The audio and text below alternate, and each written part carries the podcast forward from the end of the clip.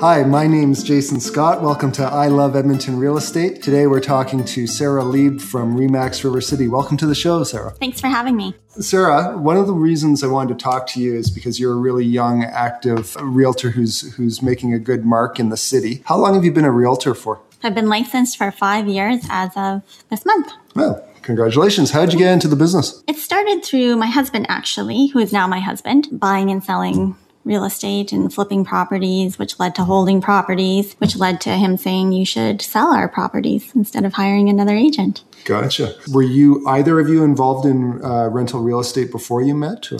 No. When I first moved to Edmonton and I was going to school, I worked part time at the River City office actually as the part time evening and weekend receptionist. And then at that same time, my husband had a construction background and just started thinking about getting involved in buying his first house. And yeah, so I just kind of worked out. We both had that same interest. Gotcha. So you have a fairly sizable portfolio now, is that right? Yeah, we have 30 doors. Wow, that's awesome. In five years or just over five years? Uh, no, we bought our first house in 99 and we Oh, okay. still have that house. Well, it was he bought the house and it had a basement suite and then he lived there and then moved into another house. And then I lived there when I was finishing up school. And yeah, we still have the house and it's now a legal basement suite and we have the main floor and we're putting in new windows next week. Oh, very good.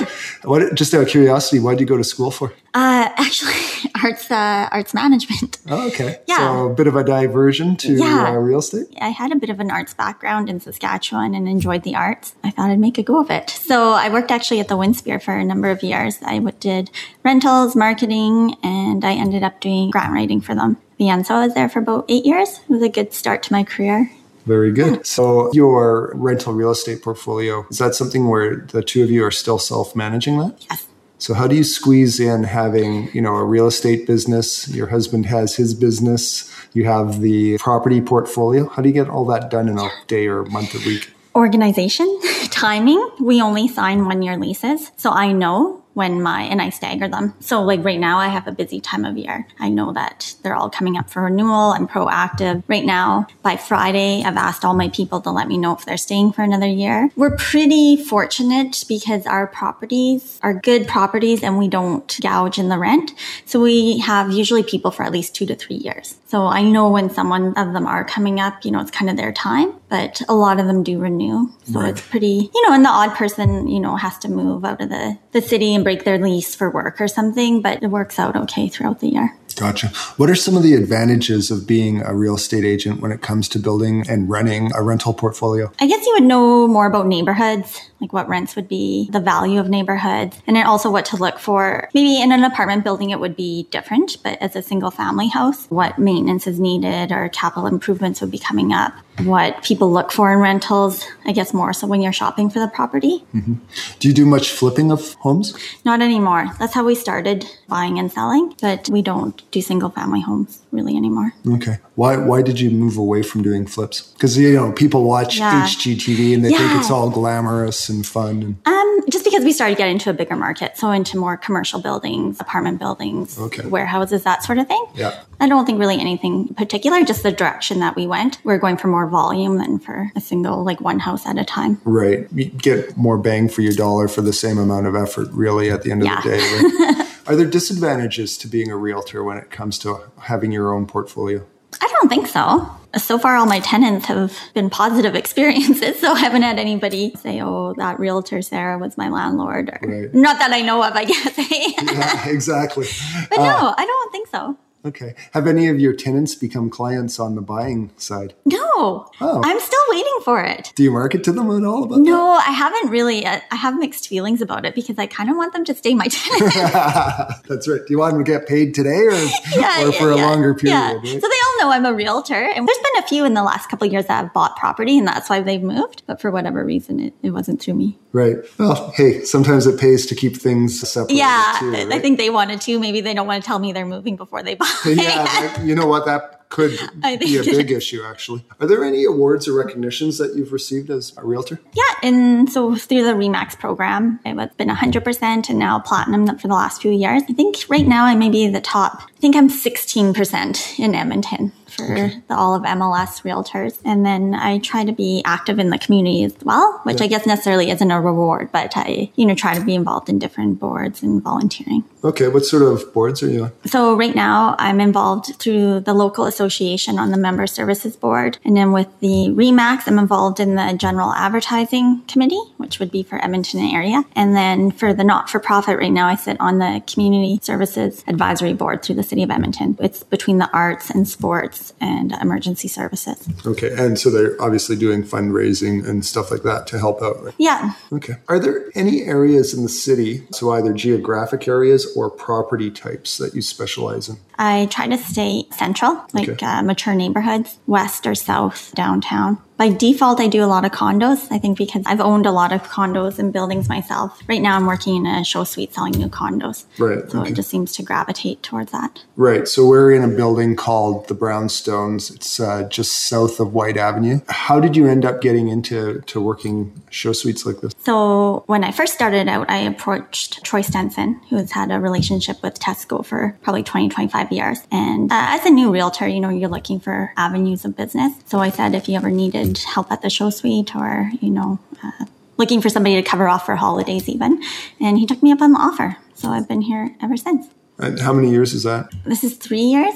Okay, on so, different complexes or just no, one? just this one. So pre-sale was for what a year and a half, and then people moved in here one year ago, and now we have four left to sell. Okay. I sold one last week, so oh, one down. Congratulations! yeah, so the last few always take a bit yeah, longer. Gotcha. So if people are out there looking at buying new condos, what are some of the things that they should be looking for? In general, for real estate, I would say location you know, is it going to suit your needs? Are you looking as an investment or owner occupied? And then with new condos, it's a little bit different because you don't have to worry as much about reserve fund because your effective age is quite far out at this point. Uh, so, you know, it's going to take a long time for that elevator to break down and you just save for that. Yeah, and then just quality of construction. What are your condo fees now? Uh, assume that they will go up, uh, you know, next year by let's say $20, $30 a month, uh, just by the time the board takes over and the management gets in place. And maybe people want more planters outside or, you know, there's always changes to be made once the owners,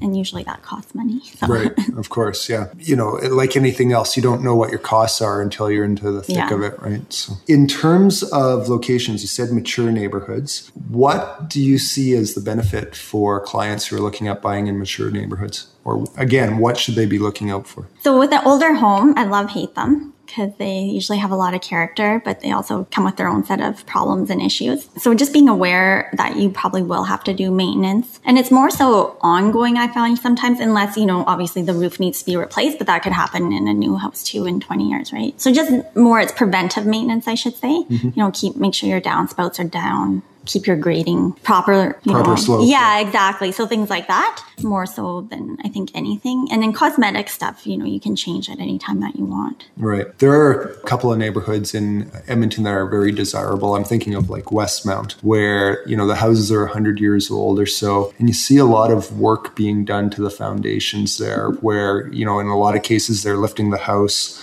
and totally redoing the foundation. What would you say to clients who are interested in getting into areas like that and situations like that? Yeah, the first thing I do whenever I look at houses that are early 1900s is you check the foundation. Are they brick? Are they block?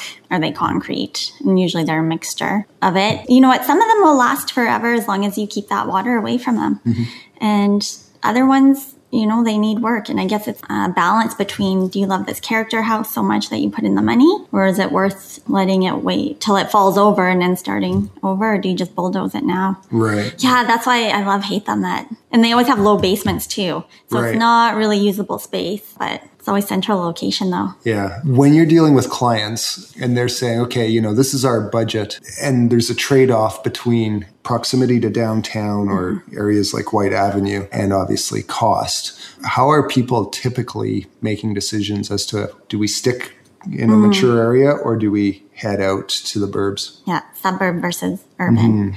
It's really a lifestyle choice more than anything I find that for one person, the don't want to drive when they get home. They want to walk. They don't care if they live in a smaller house because they're going to be at the restaurants or the parks. And other people, they want to entertain and they don't want to leave their house and they want a big backyard and they don't mind the commute because then they don't go out on the weekends or the evenings or, you know, so I really find it's lifestyle. It's not necessarily and it's a process too. Some people say, "Oh, I want A, B, and C," then they see A, B, and C, and that's not actually what they want. They want a D, E, and F. Right. So part of it is a learning experience to see as a buyer. You know, on paper it may be one thing, but once you're actually there, it's different. Right. So when you and your husband were starting your portfolio and the suggestion was made that, hey, you know, maybe you should go get your real estate license. I mean, obviously that was made as a business decision, but when was it that you went, hey, you know what? Being a, an agent really is for me? Once I got my license, in hindsight, right? Oh, I should have done it a long time ago. But uh, then if we were both entrepreneurs, self employed, you know, it's a big risk for a family. So it was a slow build up to it. But I felt really comfortable with it, even once the decision was made and I was taking my license, because I felt I did have experience and I had been through and I have, I've sat on both sides of the table. I've been a seller myself and I've been a buyer myself. I totally understand where people are coming from, you know, and, and what they're considering. So I really enjoyed, or I still do enjoy that aspect of it, that being in their shoes. It's uh, exciting. What are some of the uh, typical feelings that you think your clients go through, whether they're buying or selling? Because obviously yeah. it's fairly emotional. Yeah. So they're elated, they're disappointed, they're happy, sad, they're angry. and then at the end of the day, it all works out and it, it's all warm, fuzzy. It's a roller coaster, this job. Yeah. Yeah. Do you have any good stories about that? No, just in general that even I'll get bad news about a deal falling apart or or possibly falling apart. And then the next phone call is like, oh, we've sold a place. And you know, you'll hear back about an inspection. But then on the flip side, somebody calls me and says, Hey Sarah, we want to list our house. So you have to keep them very separate, all those deals. You know, that's just the way it is. And if you're not having good days and bad days, then you're probably not working very hard. so you have it all if, if you're busy. Fair enough. Fair enough.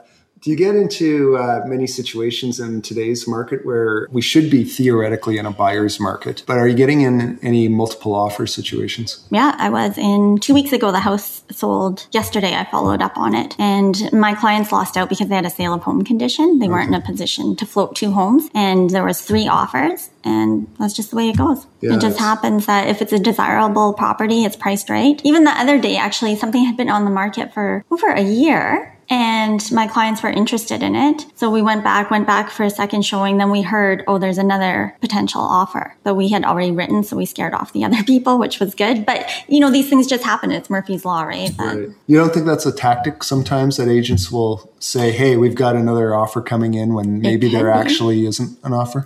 Unscrupulous realtors would do that, but you always ask for the name. So if it's my listing, I'll always disclose upfront. I'll be like, Hey, Jason Scott is bringing in clients. You're welcome to call him to confirm. And then as a buyer's agent, I say, who are the other offers? And if you feel, depending on the realtor and the relationship you have with them, yeah. you may make that phone call for some. And I've had somebody call me actually on this one that we went into the one agent called me to say, Hey, I just want to confirm you're actually writing on it. Right. Okay as a realtor, there's so many realtors out there that, you know, quite often you may have not worked with someone previously. And then on the, the flip side of that is that, of course, most of the business gets done by, you know, probably 20% yeah. of the agents out there. How is it for you in terms of building rapport and keeping rapport with other agents? Yeah, it's about being professional in communication and remembering that this is a small town it just boggles my mind how often people forget that you're going to run into that agent again or they're going to know somebody in your office. So I strive to be transparent and to be, you know, as professional and upfront. Ultimately, the same goal is that we want to make our clients happy and there's going to be some compromise on either side ultimately. So as long as you're looking out for your clients, it's not, you know, that realtor you know, you have to negotiate and you're maybe not best friends at that time, but you're still being professional and trying to work things out. Right. Yeah. And I've heard stories where realtors get on the phone or have received phone calls and the opposing realtor is very aggressive, very rude, etc. And it's, it's I don't surprising. Get it. Yeah. Yeah, but each to their own, I guess. Yeah. Okay. Tell me about the most frustrating day that you uh, ever had in real estate. I don't think there's one.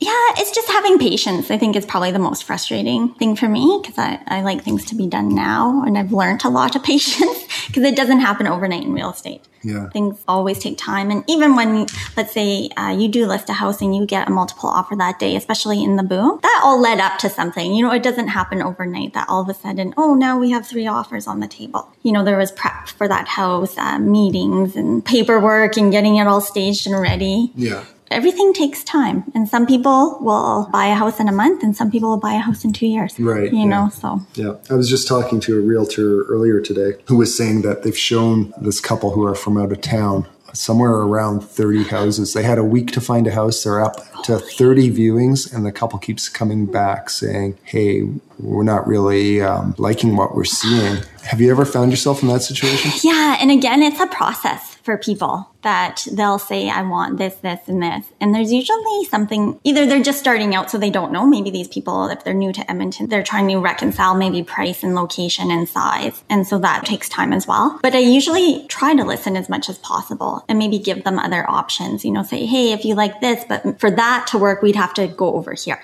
Right. So you kind of, it's an education process. Of really. the clients, yeah. educating clients. Yeah, of what is realistic for the market at this time or our city. Right. And sometimes too, people need to reconcile uh, how much they can afford, and sometimes that's hard Right. for people to realize. Right. Right? They want uh, was it champagne on a beer budget? Yeah. Champagne taste, beer budget. Yeah. I like that one. Yeah, it happens a lot. It does happen a lot. Nobody likes beer. I like beer.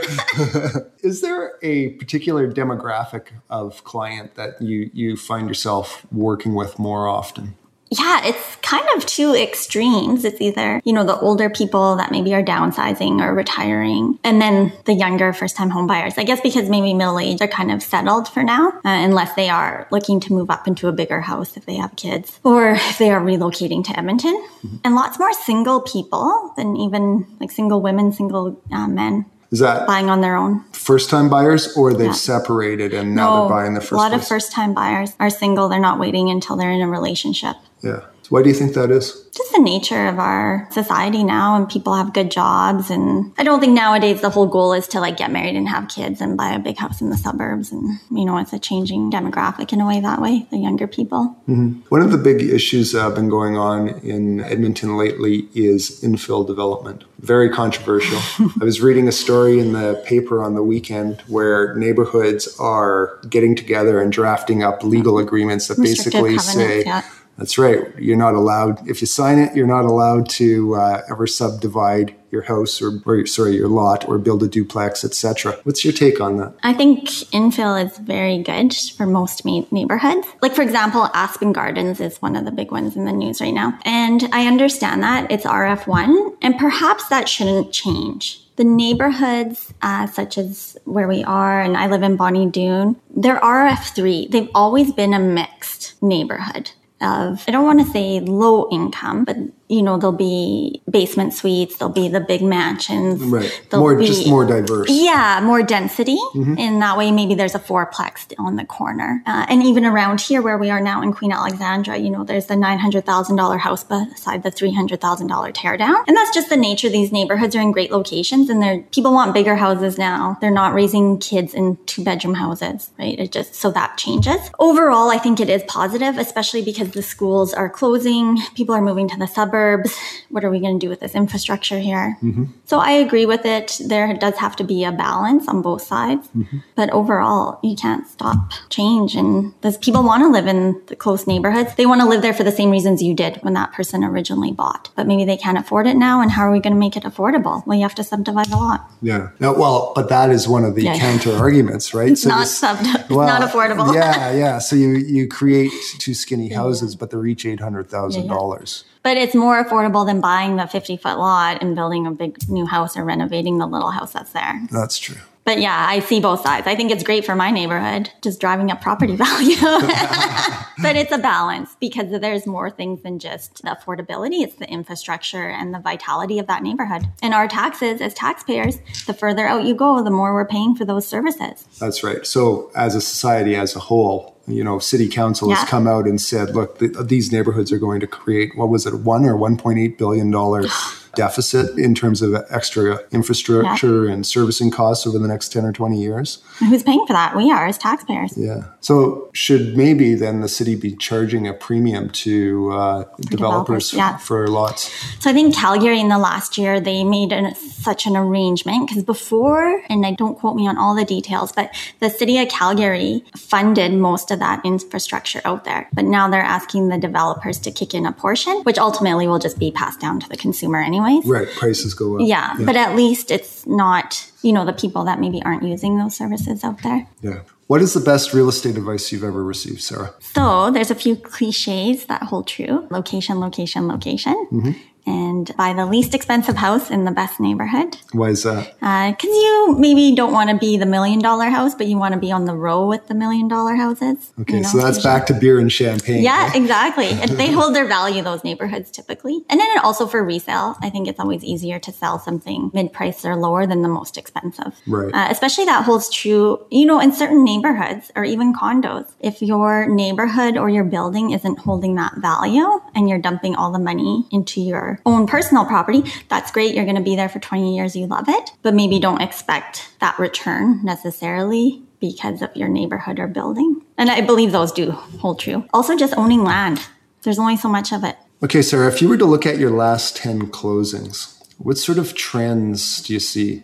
Uh, people need to be more organized and get things done before uh, it's too late. So, what do you mean by that? Um, getting your insurance, your binder letter in place before you take possession because your bank's not going to give you money until you have that. Uh, getting your RPR compliant before the buyers take over. And you know, there are times where you have quick closings and these things maybe can't be avoided. But just, you know, for the most part, if you're organized, things go a lot smoother. Right. Okay. So that's all post negotiation. Yeah. What about yeah. during the negotiations or during the shopping process? What have you seen in the last few deals? That are trends. Yeah. Right now, I'm finding nobody is motivated, buyers or sellers. Like okay. for the odd property, if it's priced well, like I said, we're still going into multiples and things are selling quickly. But for the most part in our market right now, we're really fortunate. Prices are fairly stable and it is moving along. But I think that outside perception of right now is that it's a buyer's market, uh, the sky is falling, you know, that sort of thing. But it's still reconciling. Sellers think their house is worth what their neighbors sold for, you know, 18 months ago and it's not. And buyers keep waiting for a deal of the century, right. which we're not, we're not there. Prices aren't dropping 50%. There's no deal of the century out there. So it's kind of that balance that things just seem to be taking a little bit longer right. because they just are. People aren't feeling motivated. What do you think will have to happen for them to start being motivated? I think just in general, the economy needs to seem more upbeat. Mm-hmm. People forget how fortunate we are here in Edmonton. We're so lucky, our economy here, and it's more diverse than Calgary or Prairie, even what Fort McMurray was. That it's just a, balancing act and that people again need to realize maybe this is the new normal. Your house isn't going up in value 10% a year. I'm sorry. That's not,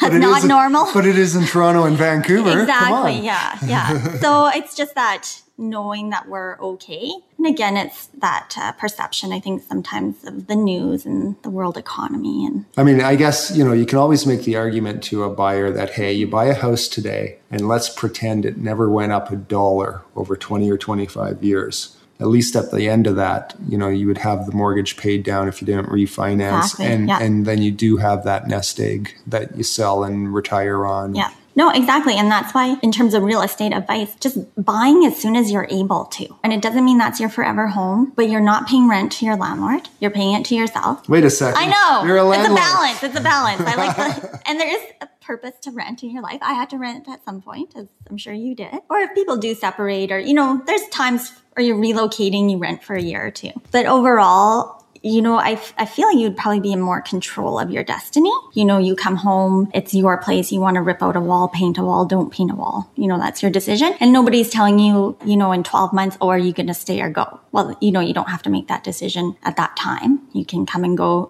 you know, to a degree as you please mm-hmm. if you own your own property. So if a person's buying a property, how long should they be looking at living in that property for before actually, you know, taking the plunge? So if you want to, if you're looking at something like I have clients that want to buy and then they're going to hold on to that property. Mm-hmm. So that's going to be a rental for them one day. So maybe they're looking okay. at it differently as opposed to, oh, maybe I can live here for two to three years, then I'm going to have kids or, you know, move on to a bigger house or a different neighborhood or whatnot. So again, it's a bit of a planning process, but it would be more unique to you. Okay. So Let's say that you had friends or family who were moving across the country, and so you wouldn't be able to help them out as their agent, but you could potentially refer them to someone. What sort of agent would you be looking for? What sort of qualities in those agents would you be looking for? I'd say somebody that's honest, probably a good communicator, and that has experience in either the type of housing or the neighborhoods. And why? So, for example, the type of housing in mature neighborhoods, it's quite different to look at, you know, a house that's 100 years old or 50 years old than something that's 10 years old. And you're looking out for different qualities of the house. Or with condos, maybe they know that building, they know the history of the building. You know, essentially, real estate is real estate. A house is a house, whether it's here or in uh, Sherwood Park or St. Albert. It would just be knowing that community. Okay. So,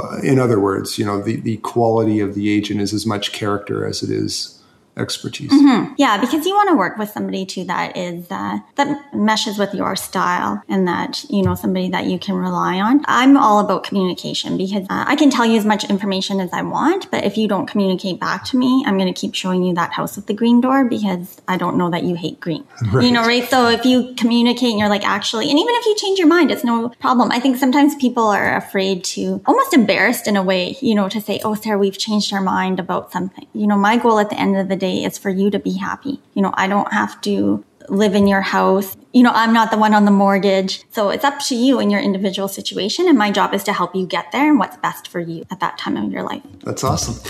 Any other thoughts or comments to wrap it up? No, thanks for having me. I really appreciate this. This is a great idea. Okay, well, thanks, Sarah. I enjoyed having you on the show, and I hope you continue to uh, crush it this year. Thanks. We'll talk soon, and we'll work together soon. Sounds good. Okay.